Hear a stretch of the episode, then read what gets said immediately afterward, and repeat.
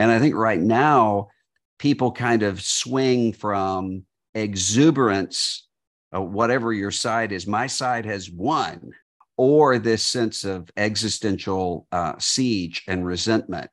And so I think I think following Jesus ought to undo both of those things.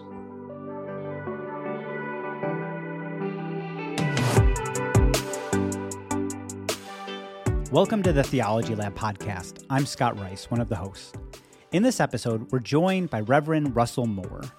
Dr. Moore is the editor in chief at Christianity Today and figured large for many years in the Southern Baptist Convention, having served as the president of the SBC's Ethics and Religious Liberty Commission. This episode also features Reverend Dr. Walter Kim, current president of the National Association of Evangelicals. Walter helped us in organizing this series, and in this episode, he moderates the discussion with Russell.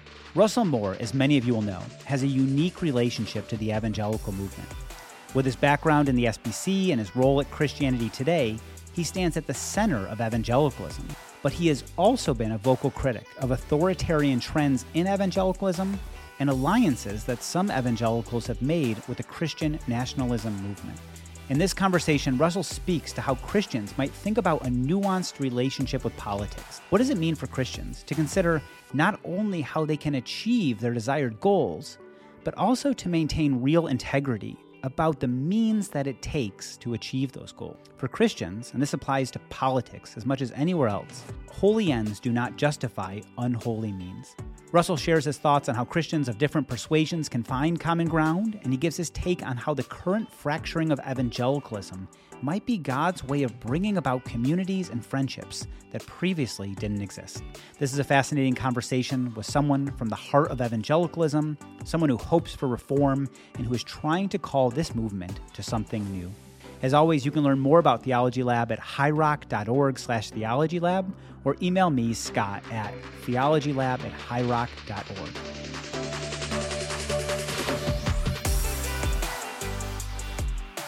Um, so thank you, Russell, for joining this conversation. Oh, well, thank you, my friend. It's always good to talk to you and uh, grateful to be here tonight. Well, you know, Russell, uh, we're just going to jump right into it. Okay. Politics. I mean, that's just such a complicated thing generally. But what has become uh, now not just complicated, but contentious is layered with all sorts of issues uh, in the intersection of faith, politics, and how this plays out. Um, maybe uh, to the benefit, often to the detriment of both the politics and the faith. Uh, and you have lived in this space. But before we dive into the issues, um, I think it might be helpful for folks to get a little bit of a personal uh, insight into your journey. Um, so, why don't you take a, a, few moments to share something about your journey of faith and uh, political engagement? Well, I, I, grew up in a Southern Baptist church in Biloxi, Mississippi. A very, very warm uh, community. Uh, taught me the Bible. Taught me to love Jesus. I think often about uh, in the uh, in the account of John ten when the crowds are coming to Jesus and they said they said about Jesus. John the Baptist did no sign, but everything he told us about this man was true. And there were there were many things that I think my home church got wrong, just like uh, just like any of us do. But what they told me about Jesus was true, and and I've um, and I've come to believe that uh, even stronger than before. I went through a a spiritual crisis when I was about 15 years old. Some of it had to do with politics because it it seemed to me that the the Bible Belt Christianity maybe was just a means to an end for politics, uh, regardless of what the politics actually were. Uh, if this was just politics with Jesus as a hood ornament on the top of it, that was deeply distressing to me. And then when you, you add to it questions of racial injustice, uh, you, you, add to it the scandals that uh, that I was seeing around me in Bible Belt Christianity, I started to wonder: is this is this all just made up? And that and that was terrifying. And thankfully, I had uh, read Chronicles of Narnia so many times as a kid that I knew the name C.S. Lewis, and I read uh, Mere Christianity, and it it wasn't the arguments there because I my problem wasn't intellectual. It was the it was the fact that C.S. Lewis was obviously in that book, not trying to market me, not trying to mobilize me. Christianity really wasn't a means to an end, and that that helped me to get through that uh, spiritual crisis.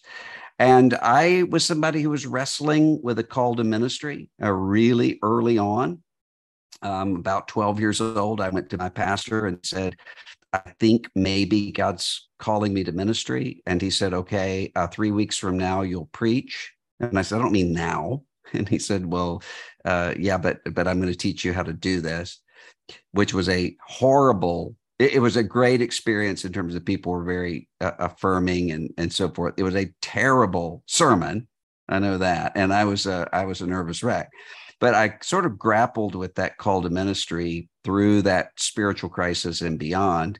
Um, ended up uh, in a political direction. So I was uh, working for a United States congressman um, and um, working communications director for a congressional campaign. But the call to ministry just persisted. And so I ended up in a situation in my life where looking back, and I think most people can do this. You look back and you see all of these little what you thought were cul-de-sacs in your life where where God was actually preparing you for something else. And so all of those streams just kind of fit together uh, in some way to do the sort of the sort of thing that I've been doing. Hmm it um, it's really compelling the way that God uses these personal narratives to get us to certain junctures in our lives, and you've contributed a lot uh, in this area of understanding the intersection uh, between faith and politics and the place of politics in a believer's life. But uh, as I alluded to earlier, the context in which we live in is not just complicated; it's deeply, deeply contentious, and perhaps even in, uh, threatening to the very essence of faith.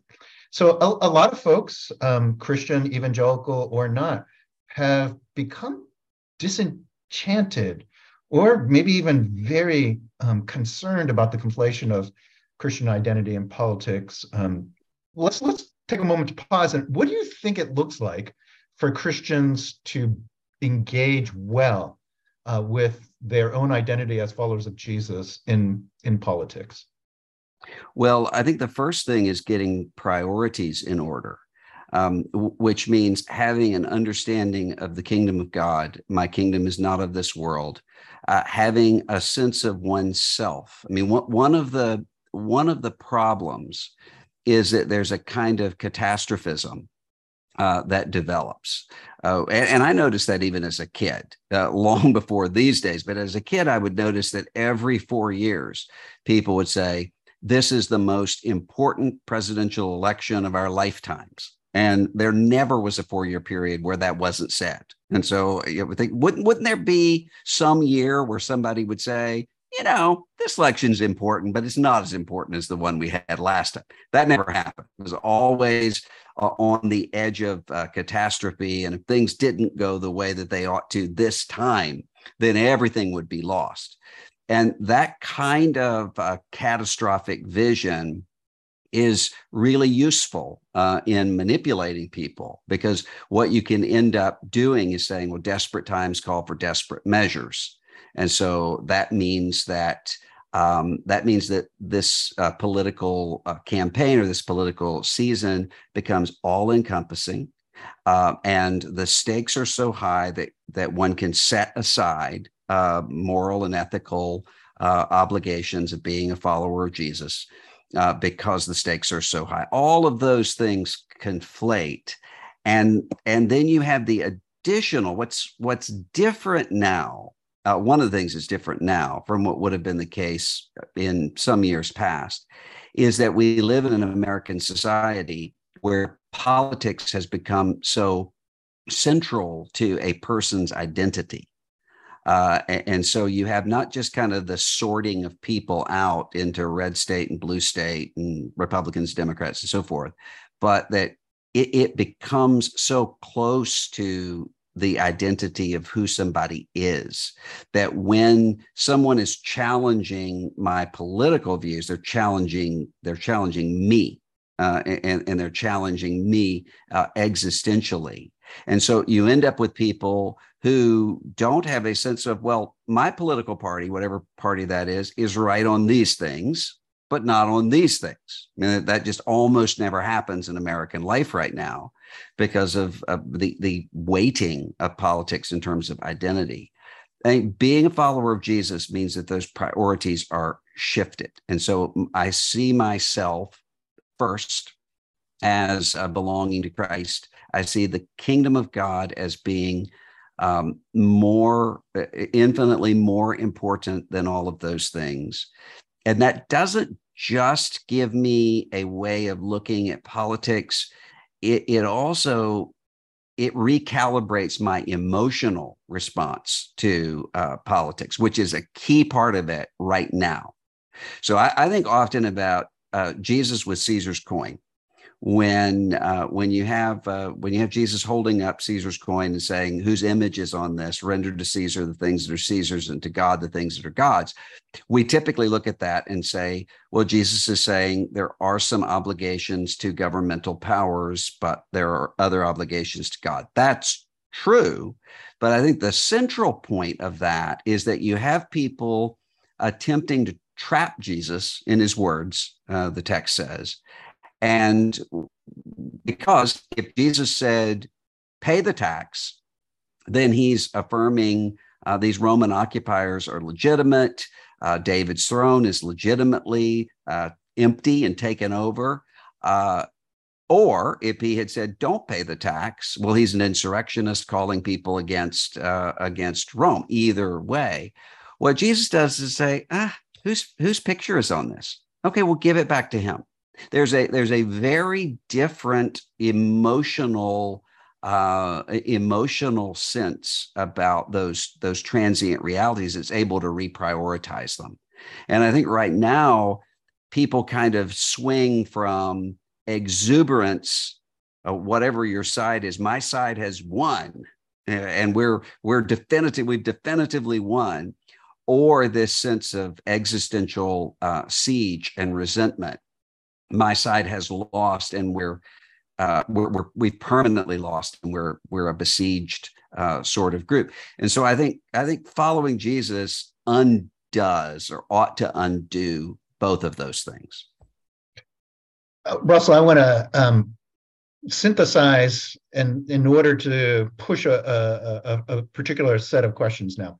So um, i think you did a really good job characterizing this um, what I might summarize as the politics of fear. You know, the the way that fear is used to manipulate, as you describe, um, the emotions, and then uh, this existential replacement of maybe faith and other times or uh, racial ethnic identity with political identity as kind of the central thing but this whole notion of totalizing fear and uh, identity in my mind I understand why it would totalize your views. In other words, the inability to say, well, you have this point and I can give that to you. And in fact, you actually might be better uh, suited in, in understanding this. Um, why this all or nothing? Can you draw that out a little bit more? Um, because this seems to be the essence of a problem of um, democracy. If we cannot concede points to one another yeah. or find ways of compromising, it's not just about democracy, but this is like the history of the church too. Well, I think there are a couple of reasons. Uh, one of them, I remember being uh, very young and green in ministry and going with a pastor that I really respected to a, a uh, Baptist associational meeting uh, in our denomination. And there was a guy who kept getting up at the microphone and just wanting to fight about every little thing. And I'm just sitting there saying, uh, What is his problem? And my pastor said, uh, This is somebody, because I know this guy. He's, he's a bivocational pastor. He works in a job where he's bossed around and belittled all the time. He serves in a church where the people just just uh, boss him around and, and intimidate him. And this is the one place behind that microphone where he feels like he is somebody and he has a voice. And so it just comes out in anger. He said you have that, and then you have uh, some other people for whom it's just boredom, and so that that craving for controversy comes out of that that sense of, of boredom. I think we can see that all over the place uh, in American life right now. That's that's one part of it. I think the other part of it is uh, Amanda Ripley has a really important book called High Conflict, where uh, she talks about conflict in any space, whether it's in a, a school board, a city council, or uh, if it's in uh, in a church, or if it's in a national sort of political moment. And she says one of the things you have to be looking for are the conflict entrepreneurs.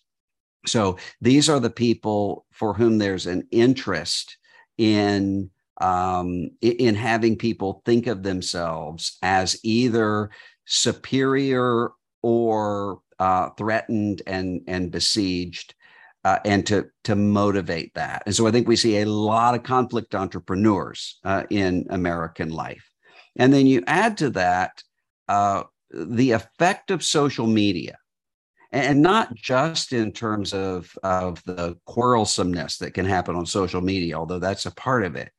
It's, it's the fact that once somebody has publicly committed to something, uh, it becomes really difficult to be persuaded of anything else.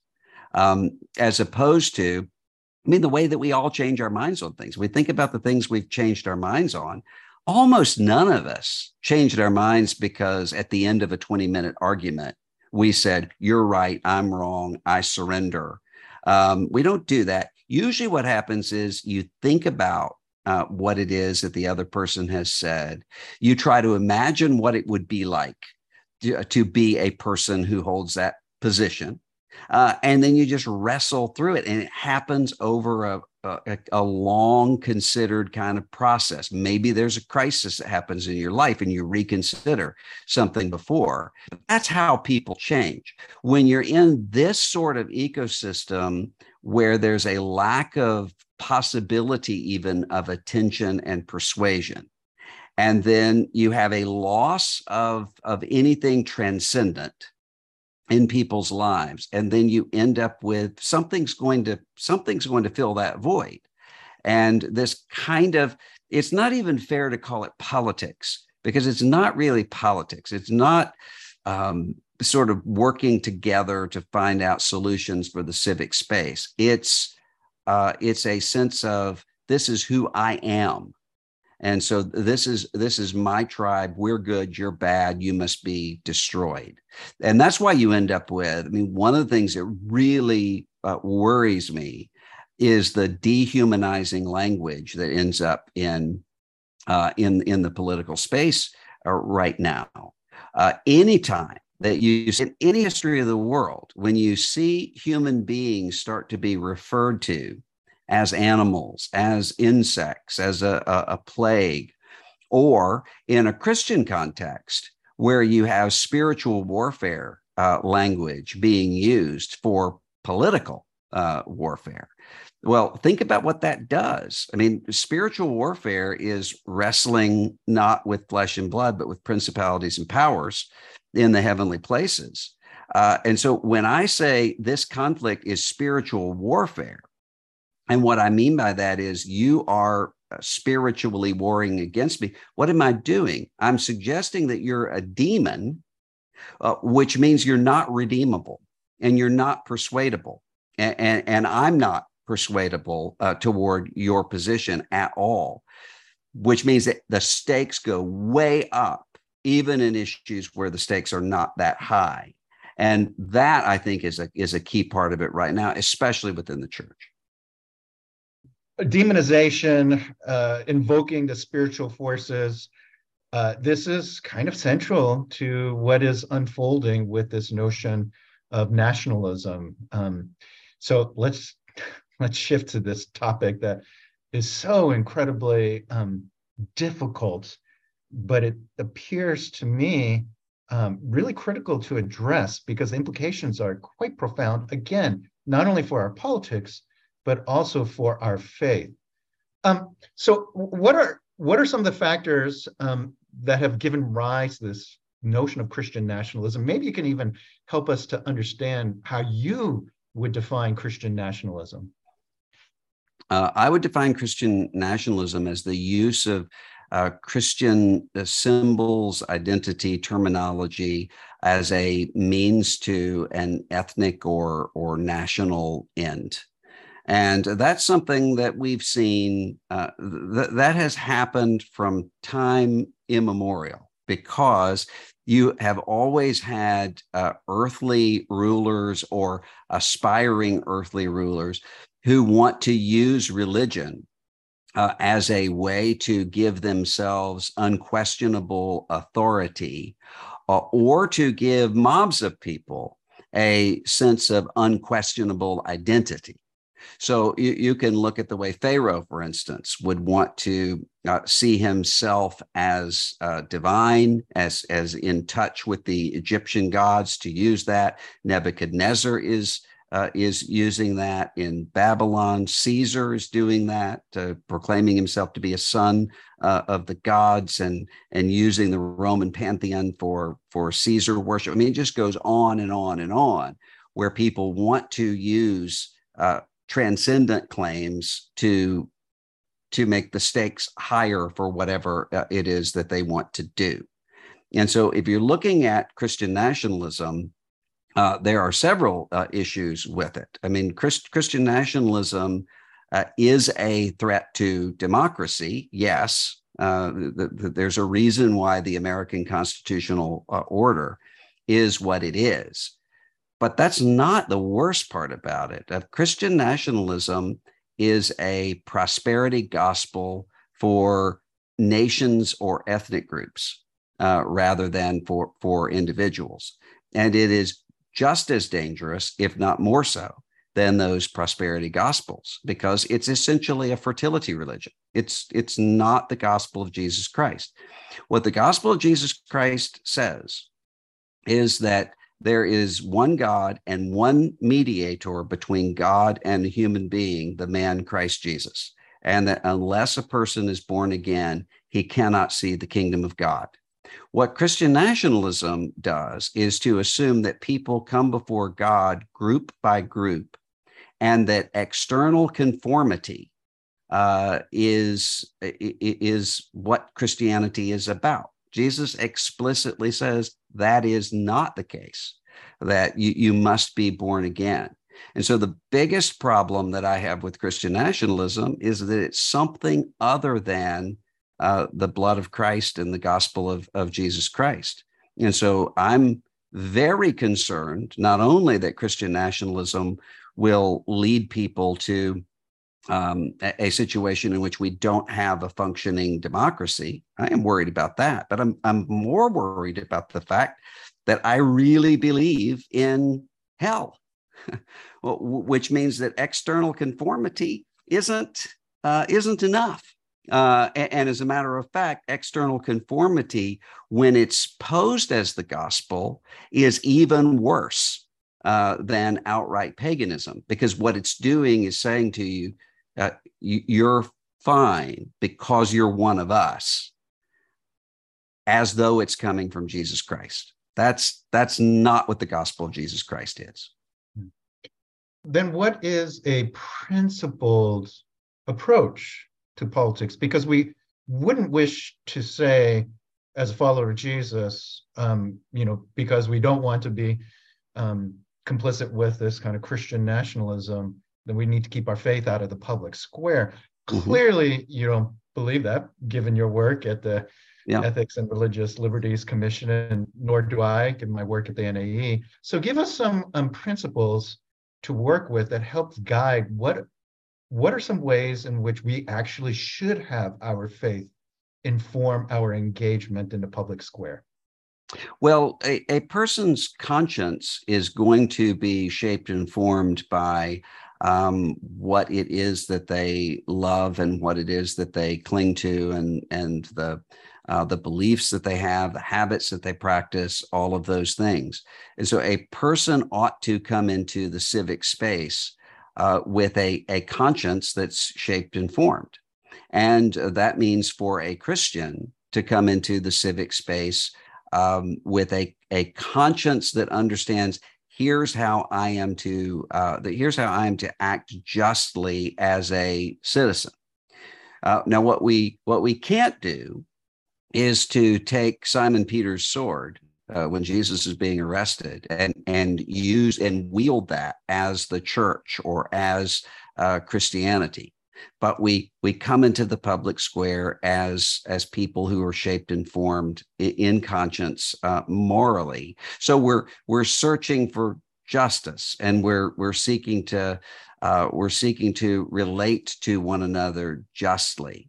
So think about it uh, when you think about engagement in the civic space think about it the same way you do your job um, if you are rightly working and serving in your job, you're not seeking to have your your job turned over to your church to do the uh, planning for lawn maintenance or hedge fund management or whatever it is that you do, but the faith that you have shapes the way that you approach those things. And I'm not going to defraud someone. I'm not going to uh, act in an unjust uh, way.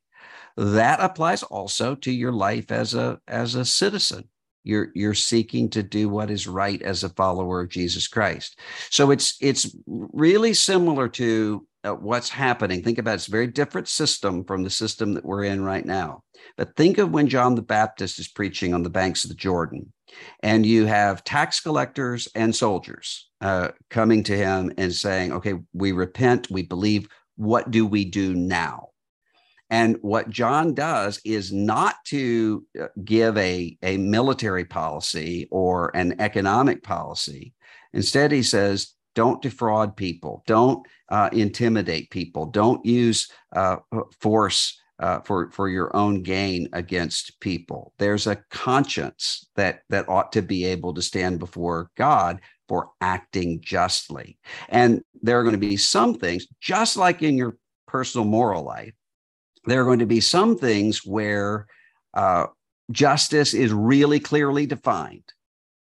Uh, there are going to be other things where the, the, the question of what do I do about this issue isn't clearly defined, but the principles behind it are. And we may have arguments of how, how prudentially to, to get there. And then there could be other things where we we leave it to one another's consciences because we don't have a, a clear word on those things. Same thing applies uh, when it comes to these decisions that we make uh, as as people together. Yeah, I, that Russell, that's really helpful. I, I often think about that in, in my own work when I uh, enter into these spheres of um, public engagement, civic engagement, whether it's in the political realm or just more broadly that uh, we should have absolute clarity about the person of Jesus, uh, and then clarity and commitment to um, our own persons as people who are ethical in our behavior and what you're describing, no matter what field you're in. Um, I, I, would push further and and say we should have clarity about the moral principles and theological principles that guide us. But then when you move to policy, um, the, the application is so varied, right? I mean, put it in the context of a church. You know, you may have one very clear sermon, but the application for person to person will vary quite differently. Um, and so you're you're really challenging us to think about uh, clarity with respect to the person of Jesus, with respect to our own ethical personhood, um, clarity about the moral principles, um, but increasing complexity and graciousness with respect to policy. How do you well, actually it, apply it? In policy form, much less the politics of it, which is, I would even distinguish that. You know, you have policy, but then you have, well, how does that end up in the vote and then the political discourse of compromise? Um, and, it, so this it, is really can helpful. have. It, I would just, I would just, uh, I would just add it. It can have uh, complex applications. Sometimes it doesn't. I mean, if you're if your neighborhood association says what we're going to do is to burn old ladies at the stake. And so uh, anybody who turns 80 we're going to bring out here to the to the town square and and burn burn that person at the stake. You're going to say uh, no. This is this is a a clear, very clear application that we're that we're uh, bringing to the the to the table here. Then there are going to be other things where what's going on is what's important is not necessarily the end result, but how you get there. So you may have two Christians, both of whom are really motivated by James 127, care for widows and orphans in their distress. They're both on the city council. One of them says, we need to raise the minimum wage to be able to, to help single mothers in our community be able to care for their children. Uh, the other Christian says, I'm worried that if we raise the minimum wage in our town right now, with the economic situation we're in, that the businesses will cut their hours and single moms won't be able to uh, take care of their children. Well, what do you have? You have people who are shaped by the exact same biblical principles and, and biblical conscience. They're having an argument about how best to get there. I'm not going to even interfere in that argument. Now, if a third person comes up and says, who cares about the single mothers? They should be, uh, if they were married and living the way that they ought to be, uh, then they wouldn't be in poverty in the first place. Let's not worry about the losers and the takers. Let's worry about the producers. That's somebody I'm going to rebuke. They say the, the, the Bible speaks really clearly about the way that we're to care for the poor, and that's not it. So sometimes it's at that level of uh, we, you may have completely different uh, understandings of what the end result is, but you're getting there the same way. And there, there are some issues where I would say, um, and this would be true with theological issues as well as social and political issues. Uh, you can get to the right uh, place in the wrong way, and that's a really, really dangerous thing. What what uh, the Bible speaks about is not just the ends; it's the ways that we get there, and and we have to have both. Mm-hmm. Um, I want to pick up on one thread of what you've said that sometimes there are things that are they're just wrong. Know, you know bringing out an 80 year old um, grandmother to you know to harm them, I mean that's just wrong. Um, and America has a history in which some things have been done, literally like that, uh, mm-hmm. with respect to race. There are there are moments where things have been wronged, and this is a segue into the notion not simply about race, um, but about the changing face of evangelicalism and the way that it has often been talked about as predominantly um, a, a, white phenomena, which by and large, in many ways, it has been it, with respect to its leadership. And yet, we're in this moment of um, reshuffling, of, of, of wondering what is evangelicalism right now uh, as it is growing in its ethnic racial diversity, or at least having to deal with the racial history of our country and the racial diversity, ethnic diversity uh, of um, America right now. Um, so, can you speak to this? I mean, it is both a, a comment, a question about the disarray that you have sometimes talked about evangelical uh, evangelicalism being in, but also about the potential for realignment um, and revitalization of evangelicalism. Well, let, let me take that in two parts. Take the, the race part first. Um, the very thing that has to do with the very thing that we were just talking about. I mean, uh, notice what has happened in American history not just the persecution uh, of uh, people under uh, white supremacist uh, premises uh, through human slavery, through Jim Crow, in, in other ways, but also the way that when those things were done, there were always people who were wanting to cloak them in Christian terms.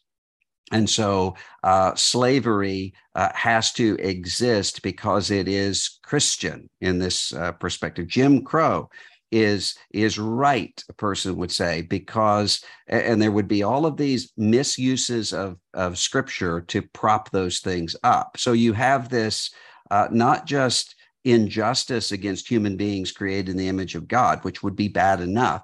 You add to that the taking of the name of the Lord our God in vain in in propping up unjust and, and evil things. Those those things have gone together.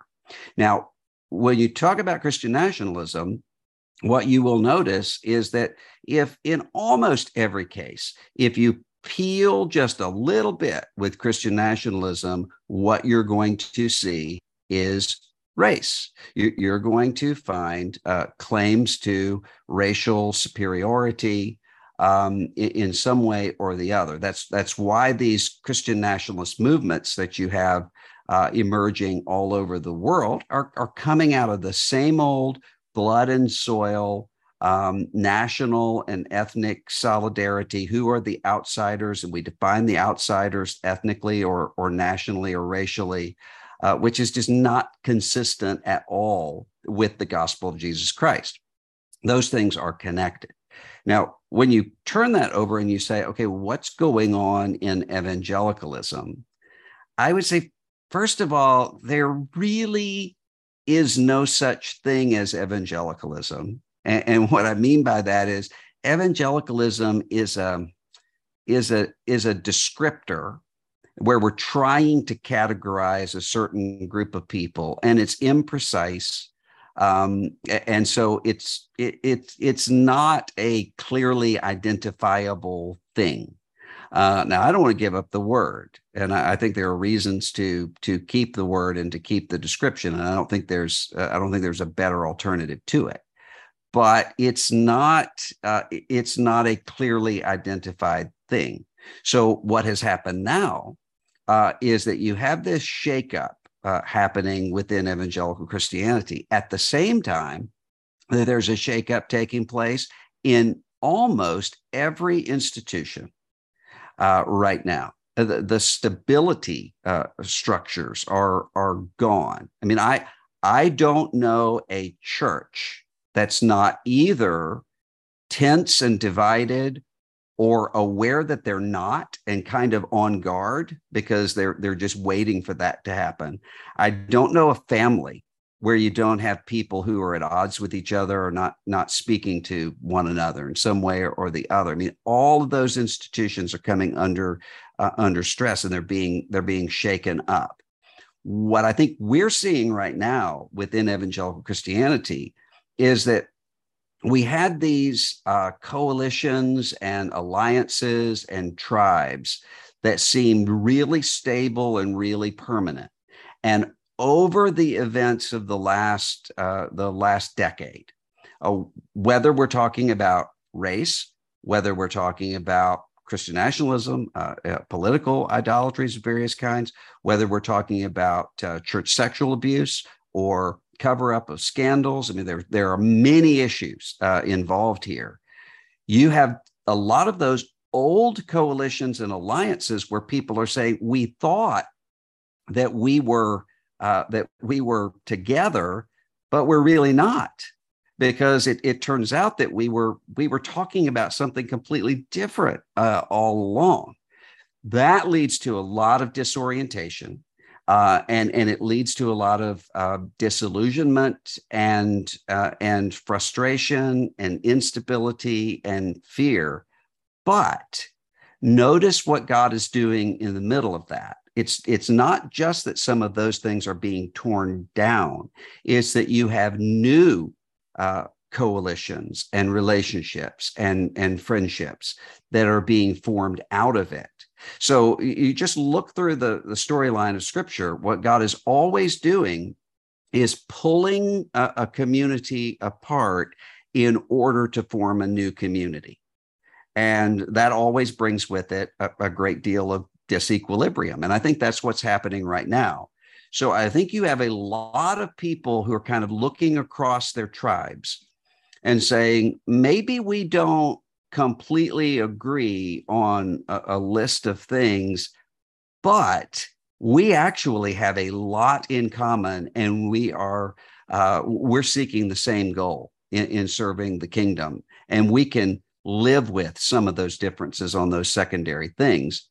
And there are a lot of people who are finding uh, I actually, how did I, how did I make it this far without knowing about these these people in my life, uh, followers of Jesus Christ that that I just discounted before because I thought, well, they're they're somebody else. They're they're in some other tribe. I think that's being shaken up in ways that are that could lead to some really exciting uh, fruit in the years to come. Thank you, Russell. Um, I uh, gather we have a number of questions that have been generated by your comments, and so I want to turn things over uh, to Scott. Russell, thank you so much. I'm going to say at the beginning, this is not a gotcha question, okay? It's, but it's going to get into living uh, with differences and how to try to do that best as best as possible. so you've written on some of your uh, complementarian positions around around gender. Um, Rock's a church that's coming out of a tradition that uh, is egalitarian. How do you think evangelical Christians who hold these views can try to best understand each other, evangel- uh, egalitarians, complementarians, and vice versa, right? And here we're talking about gender, but I think evangelicals and Christians are going to be talking about these issues with human sexuality. So it applies to just a lot of areas. Well, I think if you if you look at um, part of the problem is, I mean, even in the way that we're we're discussing the issue right now, is in terms of complementarianism and egalitarianism as though these are two um, self cohesive and competing parties, because that's the way that it existed uh, for so long in in American evangelical Christianity. You're either one or the other, and if you're if you're a complementarian, then complementarians are your people. And if you're an egalitarian, egalitarians are your people. But that's not really the case because what you end up finding is there are a lot of egalitarian evangelicals who would say, you know, um, I firmly believe that God's uh, gifts and callings are given uh, regardless of gender. And I think that Galatians 3:28 and other passages mean that uh, there is a uh, there's an equality in those in those callings.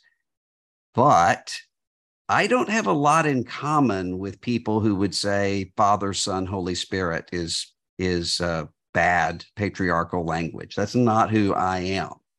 You have people in sort of my uh, background, complementarianism, who have uh, who have realized, wait a minute, some of the people that we thought were um, were trying to do faithful exegesis of First Timothy two or to maintain the Catholicity of the of the church's teaching over 2,000 years, really were misogynists and uh, really were uh, setting up systems where there's a constant narrowing of um, uh, of of these questions and everything starts to be seen in terms of the grid of gender and has rendered some really awful fruit with sort of cults of masculinity and the way that these arguments have been used in covering up sexual abuse, all of those things. So, what's happening is, I think that you've seen a lot of people where you have somebody who might say, I, I think that there are some differences in calling between men and women, but mostly the Bible speaking to us as persons, followers of Jesus Christ. And I actually have more in common with a person, uh, with this egalitarian uh, person who might disagree with me on some of those things, but agrees with me uh, on the dignity of, of women and the value of women. And a lot of egalitarians who are saying um, this, this particular complementarian and I might differ on exactly what the audience is intended in First Timothy 2. Uh, but we're, on the same page as to how we're getting there. And so those alliances being formed. And one of the things that happens, I mean, if you if you look at this, um, baptism and the Lord's Supper are talked about a lot more in the New Testament than these questions, and yet we're able to coexist with one another. Uh, so that uh, a, a Baptist uh, might well think a Presbyterian or a Methodist is not baptized. Uh, we're still able to we're still able to say, okay, we have a difference here exegetically, but we're able to to work together in all of these ways. I think the same thing uh, same thing applies here, and I think there are there are the the danger is for both complementarians and egalitarians. I've seen it more with complementarians, but that's probably just because of the world I've lived in.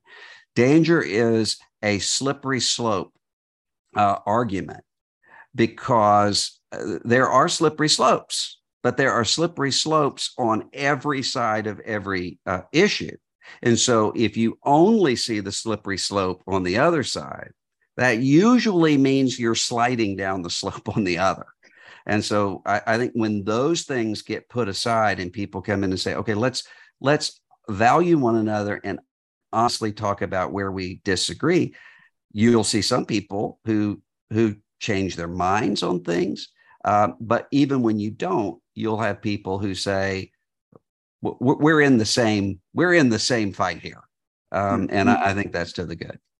Let me let me go to a question here. Um, these are a little bit on uh, politics, uh, Christian nationalism. I'm going to put together a few questions here, so this will have a couple angles. Um, do you see evangelicalism, evangelical theology, creating a tendency towards authoritarianism? What's it look like to combat that? Um, let me add on another question, and you can kind of approach it as you'd like. Uh, is Christian nationalism uh, something that's unique to the US? Are we seeing it in other places? How should Christians respond to that? It, it definitely is happening globally, uh, and and if you look at uh, there's a there's a really helpful book by Matthew Rose called I think it's um, Enemies of Liberalism, uh, with with liberalism meaning liberal democracy, um, that that's looking at uh, at these movements across the world. Uh, Tobias Cremer uh, has has written quite a bit about this too, because what what you can see are these movements, especially in Europe, where uh, there will be leaders who are in many cases atheists and agnostics but are are mobilizing people behind Christian symbols and Christian identity because what they mean by Christianity is our civilization, whoever our is. So when we say we're Christian, what we mean is we're German or we're French or we're Dutch. It means we're not Muslim or we're not whatever it is the, the category is to be uh, to be defined as the the outsider. So that is that is definitely happening. It's happening in Italy. It's happening in Germany. It's happening in France. It's happening uh, all over uh, the, the place around the world. Um, and then when it comes to this question of authoritarianism, uh, I think the reason that we're seeing a rise in authoritarianism is for the same reason we always do, which is a decline in authority or a, a vacuum of authority. And what I mean by authority is there's a sociologist, uh, Robert Nisbet, who used to argue when authority is eroded, what takes its place is uh, is power. So with, with authority, what you have is personal uh, or institutional credibility.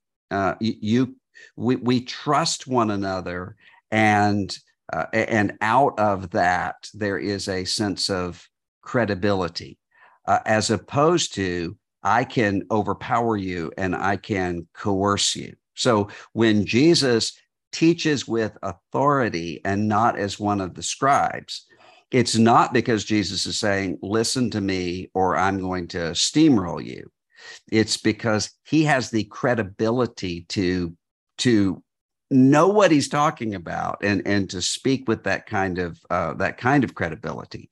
So when that starts to be uh, broken down, you end up with authoritarianism. And that's the reason why you have people who are longing for authoritarian political leaders, uh, often in terms of uh, cruelty. So that there's kind of a vicarious infliction of cruelty and revenge upon my enemies, whoever my enemies are defined to be uh, in an authoritarian political space or in a church space there's an authoritarianism in which a uh, a pastor or group of pastors or a leader will manipulate uh, people through intimidation and power. Um, I was just telling a group of people this morning that uh, th- there are all sorts of ways to realize that you're in a, an authoritarian context. One of them is, in my experience, uh, almost almost completely uh, verifiable. And that is when someone uses texts such as touch not mine anointed to refer to the leader, uh, then you are almost always in an authoritarian, if not a cult-like uh, situation. And because that's that's using that's using power, not using credibility. And so I think that that once credibility is gone, the authoritarianism goes way, way up. All right, Dr. Moore, I want to see if I can pose to you three. I want to pose a game here. Three, say three to four questions. You get 15 seconds to reply. You can say pass on any of them because if it's just not fair to you to answer it in 15 seconds, then uh, then then we we respect that. Does this sound okay to you? Okay. All right. Uh, 15 second answer on uh, does do politics now function as religious faith? Yes.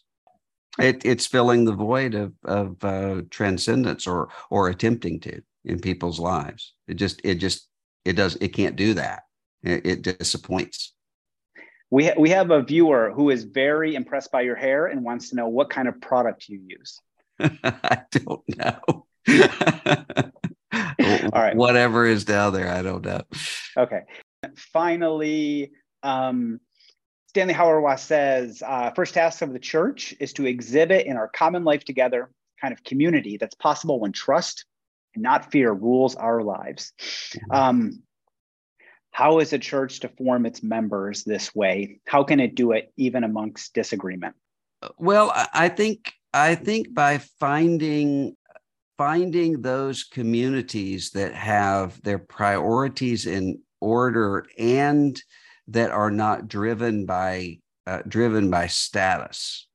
Uh, because a great deal of that comes to that. Selfish ambition rivalry kind of a, a, social darwinist view of seeing what the what the church is.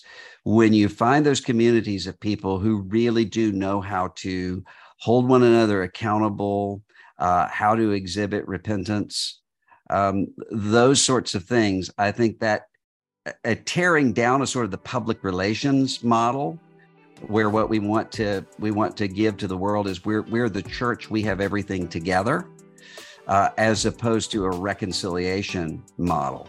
And I, I think the latter is the way to go. Russell thank you so much for being with us. Thanks for having me. Thanks for listening to the theology lab podcast Find out what's happening at the moment with Theology Lab at highrock.org slash theologylab.